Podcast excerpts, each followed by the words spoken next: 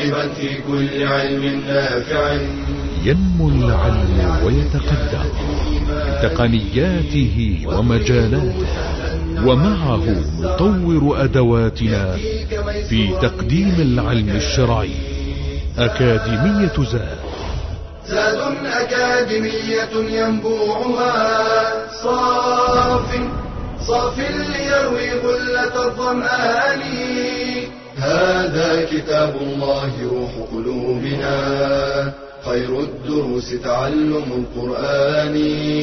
بشرى لنا ذات أكاديمية للعلم كالأزهار في البستان.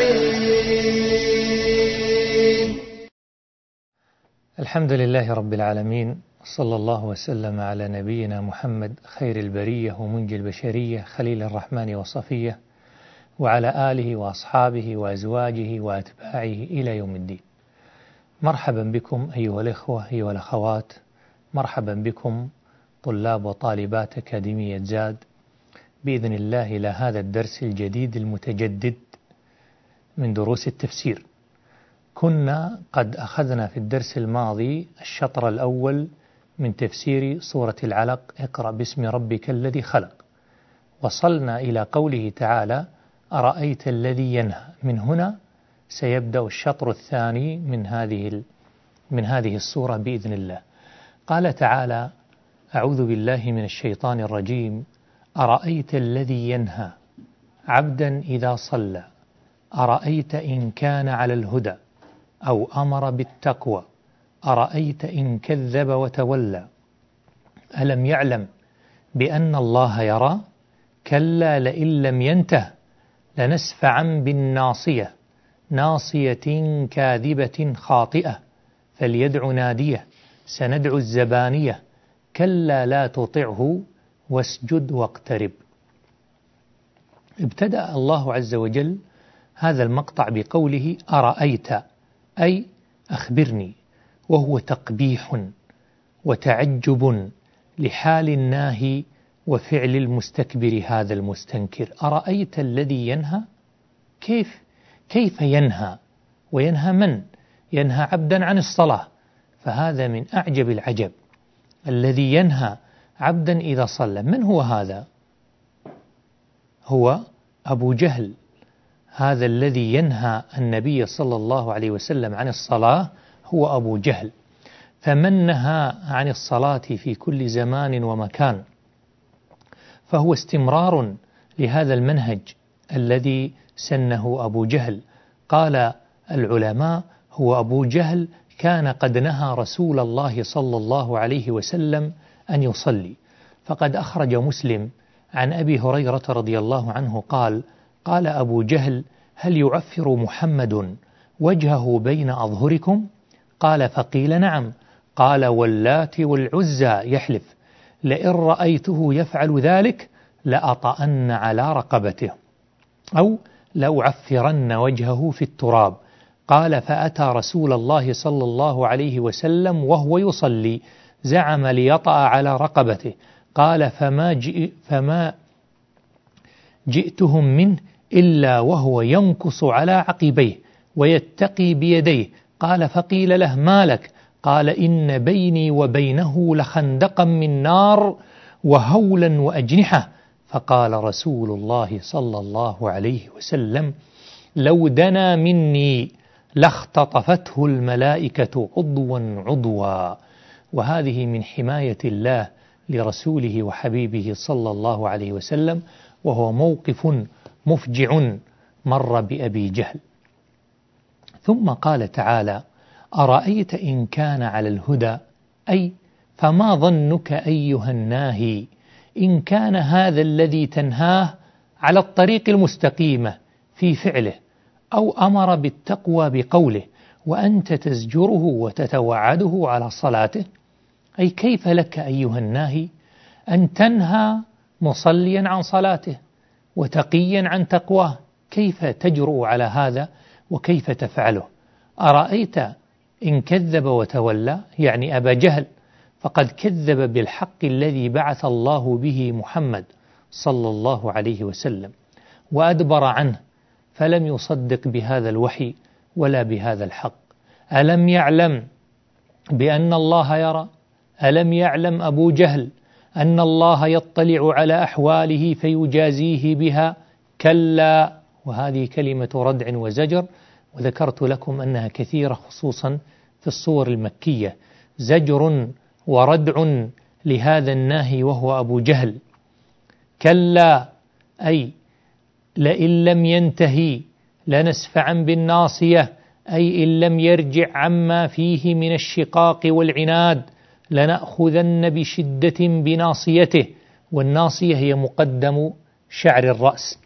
فلنسحبنه إلى النار. كما في قوله تعالى فيؤخذ بالنواصي والأقدام وهذا من تفسير القرآن بالقرآن وهو كثير جدا خصوصا في تفسير ابن كثير وكذلك في أضواء البيان. القرآن يفسر بعضه بعضا وهي من أول درجات التفسير ومن أول مصادر التفسير. القرآن فالقرآن مصدر لتفسير القرآن. لكن يا أيها الإخوة ما معنى السفع؟ لأن الله قال لنسفعا بالناصية. كثير من الناس يحفظها ولا يعرف معناها. ما معنى السفع؟ السفع هو القبض على الشيء وجذبه بعنف وشدة. هذا معنى السفع. لذلك قال الله لنسفعا بالناصية. أي لنقبضن على ناصيته بشدة ونجذبه بعنف.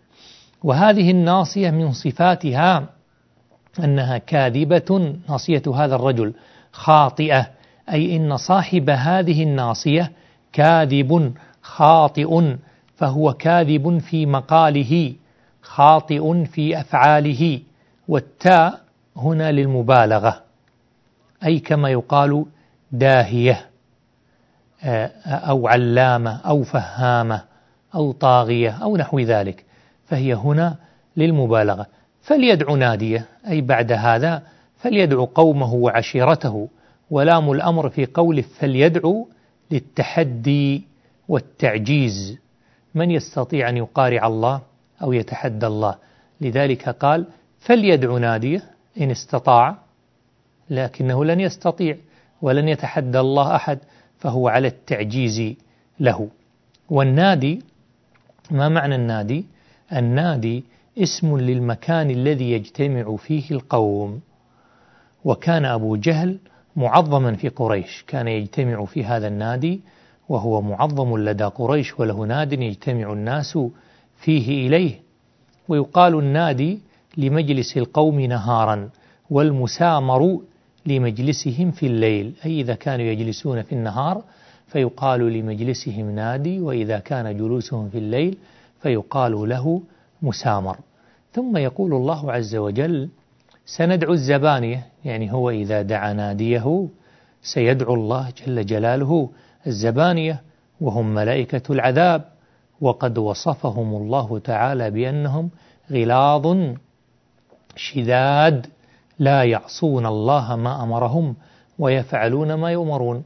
وهذا الوصف أيضا ورد في سورة التحريم وهو أيضا هنا من تفسير القرآن بالقرآن كقوله تعالى غلاظ شداد لا يعصون الله ما أمرهم ويفعلون ما يؤمرون.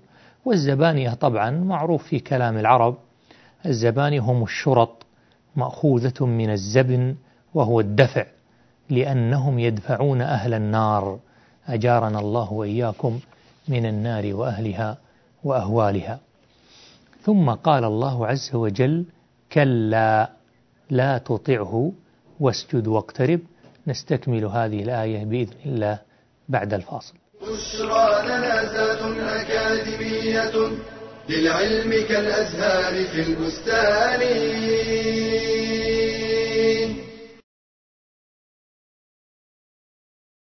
ما أوثق العلاقة بين العلم والعمل؟ العلم شجرة والعمل ثمرة. والعلم يهتف بالعمل. فإن أجابه وإلا ارتحل. قال النبي صلى الله عليه وسلم القرآن حجة لك أو عليك. أي تنتفع به إن تلوته وعملت به وإلا فهو حجة علي وإنما يراد العلم لأجل العمل.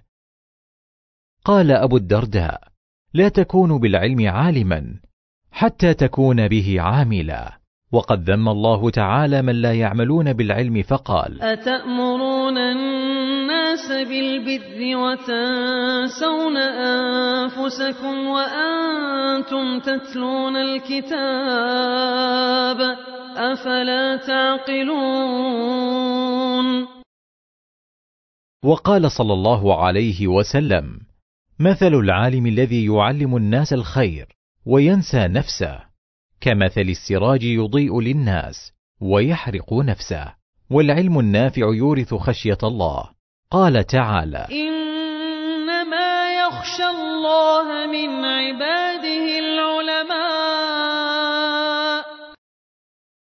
قال ابن مسعود ليس العلم بكثرة الرواية ولكن العلم الخشية والخشية تنير العقل.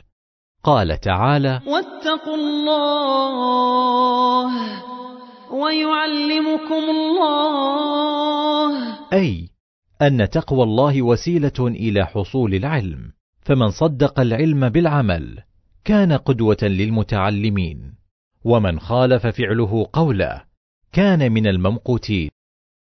يا أيها الذين آمنوا لم تقولون ما لا تفعلون كبر مقتا عند الله أن تقولوا ما لا تفعلون بشرى لنا زاد أكاديمية للعلم كالأزهار في البستان. نستكمل بإذن الله إلى حيث وصلنا. وصلنا إلى قوله كلا لا تطعه واسجد واقترب. أي لا تطعه يا محمد أي لا تطع أبا جهل فيما دعاك إليه من ترك الصلاة. واسجد أي صل لله تعالى. واقترب أي تقرب إلى الله جل وعلا بالثناء والطاعة والعبادة.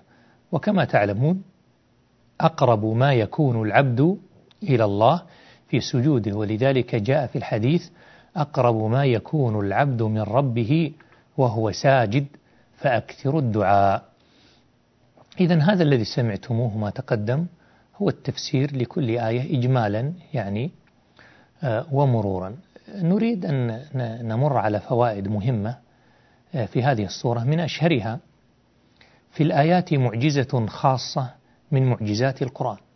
فإنه تحدى أبا جهل بما جاء في الآيات وقد سمع أبو جهل القرآن وسمعه أنصاره فلم يقدم أحد منهم على السطو على الرسول صلى الله عليه وسلم مع أن الكلام يثير غضبهم.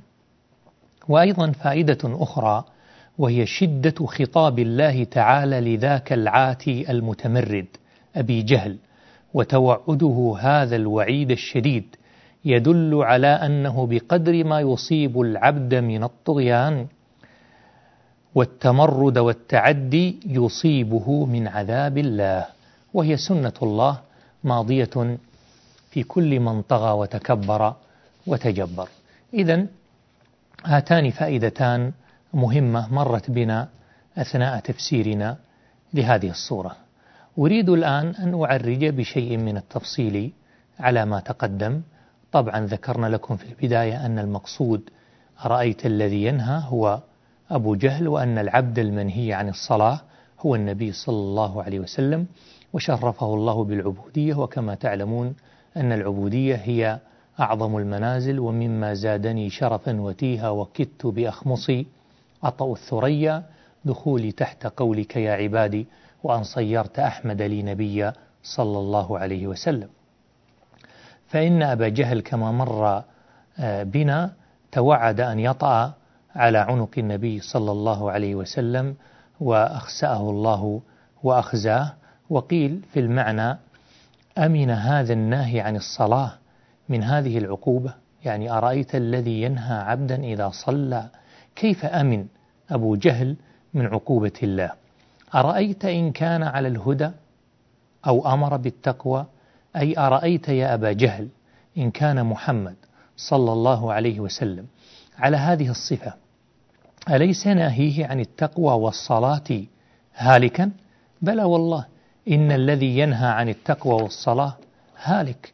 المطلوب أن ينهى عن المعاصي والآثام لا عن البر والإحسان. ثم قال تعالى أرأيت إن كذب وتولى ألم يعلم بأن الله يرى؟ يعني أبا جهل. كذب بكتاب الله عز وجل وأعرض عن الإيمان. ثم يقول ويله ألم يعلم أبو جهل بأن الله يرى؟ أي يراه ويعلم فعله؟ فهو تقرير وتوبيخ في نفس الوقت أي أن هذا الاستفهام يفيد التقرير ويفيد التوبيخ. ثم قال جل جلاله كلا لئن لم ينتهي لنسفعا بالناصية.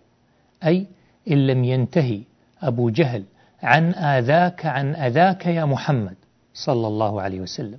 لنسفعا أي لنأخذن بالناصية فلنذلنه وقيل لنأخذن بناصيته يوم القيامة وتطوى مع قدميه ويطرح في النار كما قال تعالى فيؤخذ بالنواصي والأقدام. فالآية وإن كانت في أبي جهل فهي عظة للناس وتهديد لمن يمتنع أو يمنع غيره عن الطاعة. وأهل اللغة يقولون سفعت بالشيء أي قبضت عليه وجذبته جذبا شديدا. ويقال سفع بناصية فرسه. والناصية هي شعر مقدم الرأس كما ذكرنا لكم وقد يعبر بها عن جملة الإنسان. كما يقال هذه ناصية مباركة أي إلى جميع الإنسان. وخص الناصية بالذكر لماذا؟ على عادة العرب في من أرادوا إذلاله وإهانته يقولون هكذا. ناصية كاذبة ناصية كاذبة خاطئة. قيل ناصية كاذبة خاطئة أي ناصية أبي جهل كاذبة في قولها خاطئة في فعلها. وقيل أي صاحبها كاذب خاطئ وهو أبو جهل. وعلى كلا القولين هو محصل في أبي جهل. أي أهله قال الله عز وجل فليدع نادية بعد هذا أي أهل مجلسه وعشيرته فليستنصر بهم. سندعو الزبانية أي الملائكة الغلاظ الذين ذكرهم الله عز وجل. وقيل وروي في الخبر أن النبي صلى الله عليه وسلم لما قرأ هذه السورة وبلغ قوله تعالى لنسفعا بالناصية قال أبو جهل أنا أدعو قومي حتى يمنعوا عني ربك. فقال تعالى فليدع ناديه سندعو الزبانية. فلما سمع ذكر الزبانية رجع فزعا. فقيل له خشيت منه قال لا ولكن رأيت عنده فارسا يهددني بالزبانية. فما أدري ما الزبانية؟ يقوله خوفا وهلعا. ومال إلي الفارس؟ فخشيت منه أن يأكلني. وهذه رواية كما ذكرت لكم قريبا منها في المقطع السابق. وعن عكرمة عن ابن عباس رضي الله عنه قال سندعو الزبانية؟ قال أبو جهل لئن رأيت محمدا يصلي لو فعل لأخذته الملائكة عيانا. طبعا هو قال لئن رأيت محمدا يصلي لأطأن على عنقه. فقال النبي صلى الله عليه وسلم لو فعل لأخذته الملائكة عيانا. وروى عكرمة عن ابن عباس قال مر أبو جهل على النبي صلى الله عليه وسلم وهو يصلي عند المقام. فقال ألم أنهك عن هذا يا محمد؟ فأغلظ له رسول الله صلى الله عليه وسلم وهو يصلي عند المقام. فقال ألم أنهك عن هذا يا محمد؟ فأغلظ له رسول الله صلى الله عليه وسلم. فقال أبو جهل بأي شيء تهددني يا محمد؟ والله إني لأكثر أهل الوادي ناديا. فأنزل الله عز وجل فليدع ناديه سندعو الزبانية وهذا مذكور في أسباب النزول. قال ابن عباس والله لو دعا ناديه لأخذته زبانية العذاب من ساعته. وهذا الحديث أخرجه الترمذي وقال حسن صحيح. والنادي في كلام العرب كما ذكرت لكم المجلس الذي ينتدي فيه القوم أي يجتمعون والمراد هنا أهل النادي. ثم قال الله عز وجل في خاتم هذه السورة كلا لا تطعه واسجد واقترب. أي كلا ليس له الأمر على ما يظنه أبو جهل لا تطعه أي فيما دعاك إليه من ترك الصلاة واسجد أي صل لله واقترب تقرب إليه جل وعلا بالطاعة والعبادة. وقيل المعنى إذا سجدت فاقترب من الله بالدعاء. روى عطاء عن أبي هريرة قال رسول الله صلى الله عليه وسلم أقرب ما يكون العبد من ربه وأحبه إليه جبهته في الأرض ساجدا ذلك لأنها نهاية العبودية ولله غاية العزة جل جلاله. وفي الحديث الصحيح قال أما الركوع فعظموا فيه الرب وأما السجود فاجتهدوا في الدعاء فإنه قمن أن يستجاب لكم والمراد بقمن أي أحرى وأقرب وأرجى. ولقد أحسن من قال وإذا تذللت الرقاب تواضعا منا إليك فعزها في ذلها. إذا هذا هو المراد بهذا المعنى وبهذا البيان في هذه الصورة. تكلمنا معكم من بداية هذا المقطع عن المعنى الإجمالي ثم المعنى التفصيلي وبإذن الله نستكمل ما تبقى بعد الفاصل. بشرى لنا أكاديمية للعلم كالأزهار في البستان.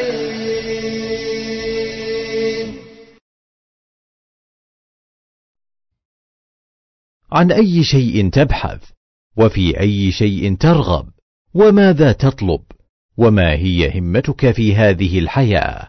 فالمسلم يحب المعالي ويسعى إليها. قال صلى الله عليه وسلم إن الله يحب معالي الأخلاق ويكره سفسافها. واعلم أن طلب العلم لا ينتهي بل هو مستمر إلى آخر العمر. قيل للإمام أحمد وهو يحمل محبرة إلى متى؟ فقال مع المحبرة إلى المقبرة ولا يعوق كبر السن عن طلب العلم إذا توافرت الهمة. فلا أن تموت طالبا للعلم خير من أن تموت قانعا بالجهل.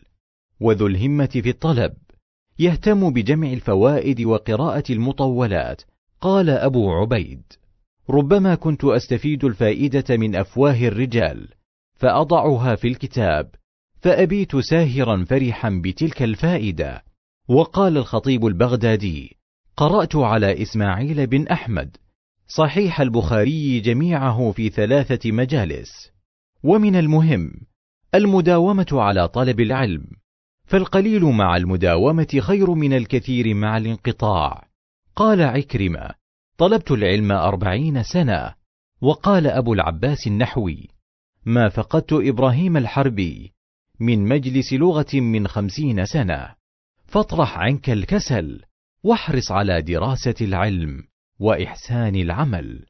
قال تعالى والذين جاهدوا فينا لنهدينهم سبلنا وإن الله لمع المحسنين.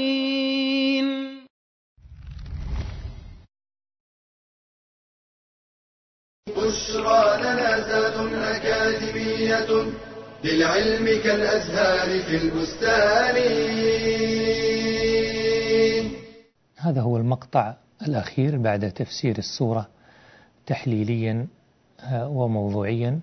آه، نريد أن نتكلم معكم عن قصة ابتداء النبي صلى الله عليه وسلم بالوحي. كما ذكرنا لكم في الأحاديث أنه كان يتحنث الليالي ذوات العدد أن يتعبد في غار حراء. وبالمناسبة الذي يعرف غار حراء يجد أن أعلى الغار مشرف مباشرة على الكعبة. أي الجالس في غار حراء يرى الكعبة مباشرة. فكان النبي صلى الله عليه وسلم يتحنث ويتعبد وينظر إلى الكعبة. ما أجلاه من منظر وما أطيبه وما أحسنه. فكان مشغولا صلى الله عليه وسلم بالتعبد والخلوة مع ربه جل جلاله. ففاجأه الوحي وجاءه جبريل آه، بقوله اقرأ باسم ربك الذي خلق. خاف النبي صلى الله عليه وسلم وفزع وذهب إلى زوجه خديجة وهي التي كانت تكبره بالسن وكان يقول لها خوفا وهلعا ما يدري ما هذا الوحي الذي جاء. دثروني دثروني زملوني زملوني يشعر يشعر بالبرودة في اليوم القائض. فماذا قالت له خديجة؟ وهذه بالمناسبة فيها فوائد هذه القصة. لم تقل له ما بك ما شأنك ما الذي جرى؟ إنما مباشرة بدأت في تسليته والتسرية عنه صلى الله عليه وسلم. فقالت مباشرة كلا والله لا يخزيك الله فإنك تحمل الكل وتكسب المعدوم وتقري الضيف وتعين على نوائب الدهر. بدأت تذكر الصفات الجميلة في النبي صلى الله عليه وسلم. ما دام هذه صفاتك لا يخزيك الله ثم أخذته وهو لا يدري ما الذي جاءه صلى الله عليه وسلم إلى ابن عمها ورقة بن نوفل. فلما جاء عند ورقة وحكى له الخبر وذكر له القصة فقال له النبي صلى الله عليه وسلم ما جرى له فقال إنه الناموس الذي جاء به موسى أي هذا وحي ودين جاء به موسى. ثم قال يا ليتني فيها جذعا إذ يخرجك قومك. يا ليتني فيها جذعا إذ يخرجك قومك. فتفاجأ النبي صلى الله عليه وسلم. أو مخرجيهم؟ يعني قال نعم ما جاء أحد بمثل ما جئت به إلا أخرجه قومه. ما دام أنك رسول وداعي إلى الله فلا بد أن تؤذى وتخرج من أرضك كما أخرج إبراهيم وأخرج غيره من الأنبياء. إذا قال يا ليتني فيها جذعا إذ يخرجك قومك. والصواب أن ورقة بن نوفل كان على الحنيفية كان على الدين الصحيح. وبالمناسبة هنا شبهة يثيرها بعض النصارى إيمانا منهم بهذه القصة بقصة التقاء النبي صلى الله عليه وسلم بورقة بن نوفل فيقولون أن الذي علمه الدين ورقة وورقة نصراني. إذا دينكم أيها المسلمون جاء من النصرانية. تولى الرد عليهم طبعا رابط العالم الإسلامي آه، في كتاب ألفه شيخنا الدكتور عويد المطرفي رحمه الله وأسماه ورقة بن نوفل في بطنان الجنة. وهو إشارة إلى إشارة إلى حديث مروي. آه، وهذا الكتاب يعني ليس بال بالكبير ولا بالصغير لكنه مليء بالفوائد. يثبت حنيفية آه، ورقة بن نوفل ويرد على النصارى في زعمهم فالنبي صلى الله عليه وسلم لم يلتقي بالنصارى ولم يدرس كتبهم وما كان يتلو من قبله من كتاب آه، كما مر بنا. وفعلا في نهاية الأمر آه، بعد أن دعا النبي صلى الله عليه وسلم في مكة ثلاثة عشر سنة أخرج صلى الله عليه وسلم من داره في يوم الهجرة كما تعلمون والتفت إلى مكة وقال لها والله إنك لأحب الديار إلى قلبي ولولا أن أهلك أخرجوني ما خرجت. كان عنده وطنية مقدسة صلى الله عليه وسلم وحبب أوطان الرجال إليهم مواطن قضاها الشباب هنالك. إذا حنوا ذكرتهم عهودهم عهود الصبا فيها فحنوا لذلك. فالإنسان مجبول على حب وطنه وحب أرضه والإخراج من الأرض والوطن قهر يعني يغلب على النفوس. ومع هذا لما تمكن النبي صلى الله عليه وسلم وعاد إلى وطنه وعاد إلى بلده لم ينتقم. من الذين آذوه وأخرجوه وسلبوا ماله إنما قال اذهبوا فأنتم الطلقاء وقال لا تثريب عليكم اليوم يغفر الله لي ولكم وهو أرحم الراحمين. لذلك يا أيها الإخوة هذا هو خلق الأنبياء. إذا نستفيد من قصة آه، بدء الوحي مع النبي صلى الله عليه وسلم ولجوئه إلى خديجة رضي الله عنها وأرضاها أنها قالت له مباشرة في أمر التسلية كلا والله لا يخزيك الله. وبدأت بالتسلية. قال بعض العلماء هذه فائدة المرأة هذه الفائدة من أعظم فوائد المرأة في الإسلام وهي التسلية لزوجها في أمر الدعوة إلى الله. فحري بالمرأة مثلا إذا رأت زوجها مهموما أو مغموما ألا تبادره بالسؤال ماذا بك؟ ماذا حصل؟ ماذا جرى؟ إنما تذكر ما فيه من الصفات الجميلة كما ذكرت خديجة من الصفات الجميلة وتطمنه وتسليه وتسري عنه وأن الله لا يخزي من كانت هذه صفاته. فهذا هو المطلوب. أما آه، الفوائد الأخرى أيها الإخوة من هذه الصورة فيجدر بنا أن نطرق إلى أعظم فائدة وهي فائدة العلم الشرعي. والعلم الشرعي كما ذكرنا لكم هو العلم الموصل إلى خشية الله. بوب البخاري باب فاعلم أنه لا إله إلا الله واستغفر لذنبك. قدم العلم على العمل وبدء العلم وبدء وبدء العمل هو العلم كما تعلمون. فهذه الصورة هي أصل أصل في العلم. اقرأ باسم ربك الذي خلق. والعلم الشرعي لأنه المتعلق بالله جل جلاله. الذي خلق اقرأ وربك الأكرم. الذي خلق الإنسان من علق اقرأ وربك الأكرم. الذي علم بالقلم. علم الإنسان ما لم يعلم. كلنا والله أيها الإخوة وما بكم من نعمة فمن الله. ما كنا نقرأ فعلمنا الله. ما كنا نكتب فعلمنا الله. ما كنا ندرك فعلمنا الله. كنا نجهل وكنا في في تيه وفي بعد وفي ضلال. هدانا الله ورزقنا الله وأوانا الله. لذلك علينا دائما أن نستشعر وما بكم من نعمة فمن الله.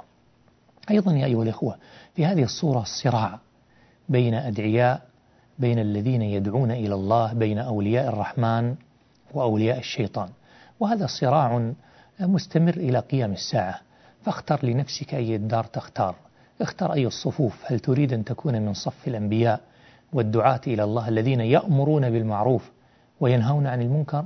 أم تريد أن تكون لا قدر الله من أولياء الشيطان الذين لا يعجبهم معروف في الدنيا يأمرون بالمنكر وينهون عن المعروف.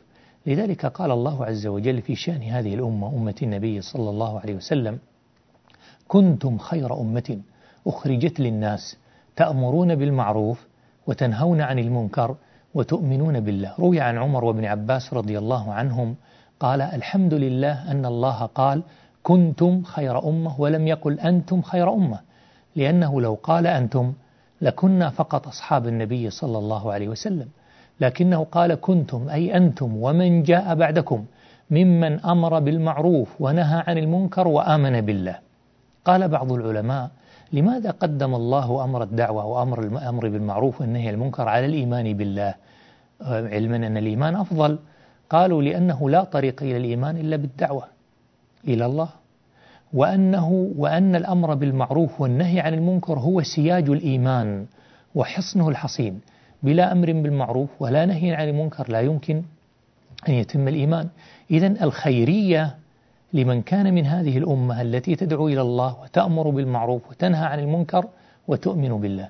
ونعوذ بالله الذي يعرض عن أمر الدعوة ويعرض عن أمر الأمر بالمعروف والنهي عن المنكر تحل عليه لعنة الله. نعوذ بالله كما قال الله لعن الذين كفروا من بني إسرائيل على لسان داود وعيسى بن مريم ذلك بما عصوا وكانوا يعتدون كانوا لا يتناهون عن منكر فعلوه ولا بئس ما كانوا يفعلون. وكثيرا ما كان الشيخ ابن باز رحمه الله إذا سمع هذه الآية ومن أحسن قولا ممن دعا إلى الله؟ قال برأسه هكذا لا أحسن لا أحسن. والله لا أحسن. أحسن قول يحبه الله قول الداعي إلى الله. ومن أحسن قولا ممن دعا إلى الله؟